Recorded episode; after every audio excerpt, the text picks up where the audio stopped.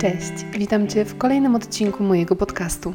Mam na imię Martyna, a temat na dziś to cele procesowe, a cele wynikowe. Wszyscy to znamy. Nowy rok, nowy start, nowe cele i ogromna chęć, żeby odmienić swoje życie, albo chociaż wreszcie osiągnąć ten jakiś jeden nieuchwytny cel, który przepisujemy z roku na rok od paru lat. I jakoś ciągle się nie udaje, a te cele pozostają na papierze i w głowie. Albo nawet działamy całkiem nieźle przez parę tygodni, nawet miesięcy, ale w końcu dzieje się życie i odpuszczamy, a potem czujemy, że nie mamy do czego wracać. Same old, same old. Ja osobiście prawie zjadłam zęby na dochodzeniu do tego, jak stworzyć idealny plan, o czym zresztą nieraz już tutaj opowiadałam. I nie zrozum mnie źle, wszystko co na ten temat powiedziałam do tej pory nadal podtrzymuję i polecam. Ale ostatnio dosłownie samo wpadło mi w ręce jeszcze jedno podejście do tematyki celów, o którym poczułam, że muszę Ci opowiedzieć, bo może Ci się przydać, zwłaszcza teraz podczas robienia planu na kolejny nowy rok. A mowa o przejściu z celów wynikowych na cele procesowe. Cele wynikowe to konkrety. Przebiec w czerwcu 10 km, napisać książkę w pierwszej połowie roku i tak tak. I one są jak najbardziej ok, one są smart i spoko, ale jest z nimi jeden problem. A mianowicie, kiedy właśnie wydarzy się życie, kontuzja, choroba, zmiana sytuacji życiowej, nagły wyjazd, przeprowadzka czy cokolwiek, to praktycznie automatycznie ten cel staje się niemożliwy do osiągnięcia. No a nic tak nie demotywuje, jak stawianie sobie celów, a potem porzucanie ich. To już lepiej ich w ogóle nie zrobić i przynajmniej nasza opinia o samych sobie nie obrywa. Rozwiązaniem tego problemu są właśnie cele procesowe, które fokusują się bardziej na drodze samej w sobie, a nie na wyniku. Więc nie jest to już przebiegnę 10 km w czerwcu, a będę biegać 3 razy w tygodniu. Czy zamiast napiszę książkę, wygospodaruję dziennie 30 minut na pracę nad książką albo napiszę codziennie 200 słów.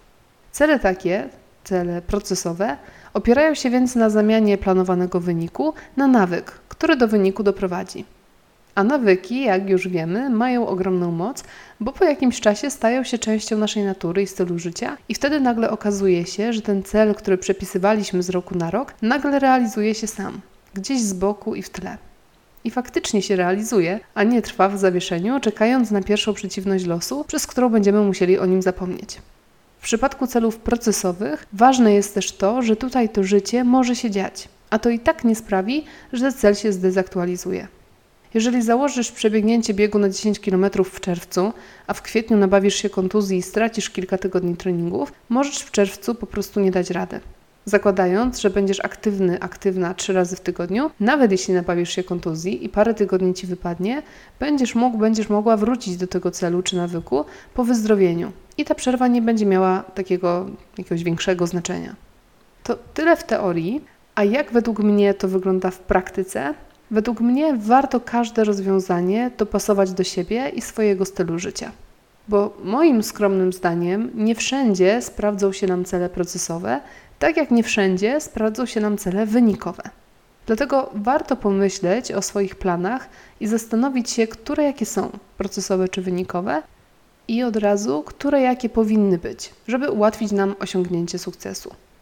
Bo widzisz, może opierając się na moim własnym przykładzie, jednym z moich celów na ten rok jest powrót do hobby, do starego hobby albo znalezienie sobie nowego. Generalnie powrót do jakiejś aktywności wykonywanej dla samej radości jej wykonywania.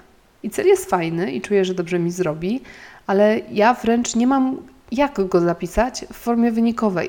To znaczy mogłabym zapisać na przykład wrócić w siodło, albo wykonać określoną ilość nowych obrazów techniką pullingu, albo pójść na kurs szycia itd., tak itd.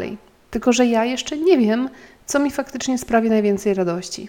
A mi o tą radość w tym roku chodzi.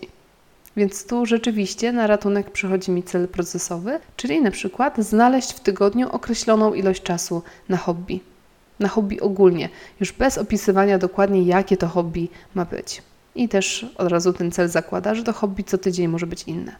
Ale już na przykład, kiedy myślę o celu procesowym, codziennie znaleźć 15-30 minut na czytanie książki, no to nie. To, to się nie uda.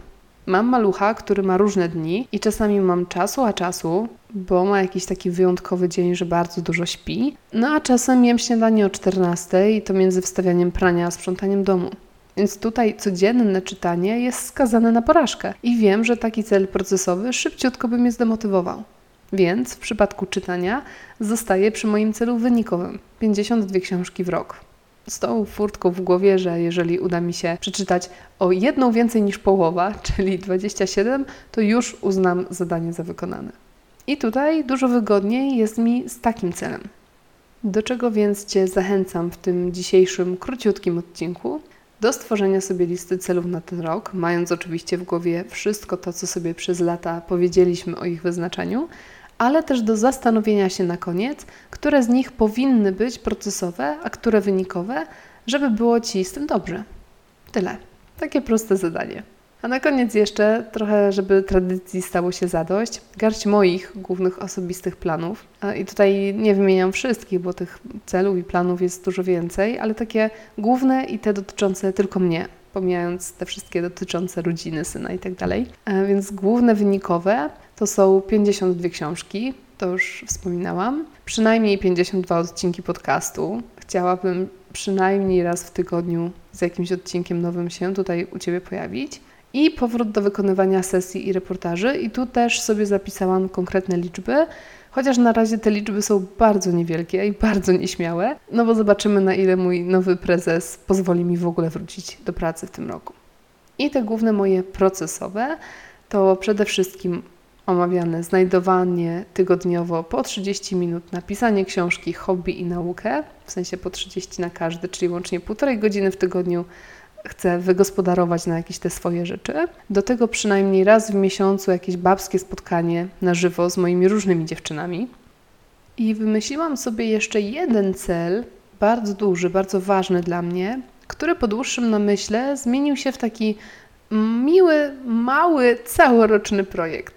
Ale o tym już w następnym odcinku, bo po pierwsze nie chcę tego dzisiejszego przedłużać, mimo że nie jest jakiś super długi, ale przede wszystkim też chcę, żeby ten mój projekt, ten mój pomysł miał swój osobny odcinek. Tak więc wszystko opowiem Ci następnym razem. E, I na ten odcinek zapraszam Cię serdecznie. Będę postarała się go wypuścić jak najszybciej.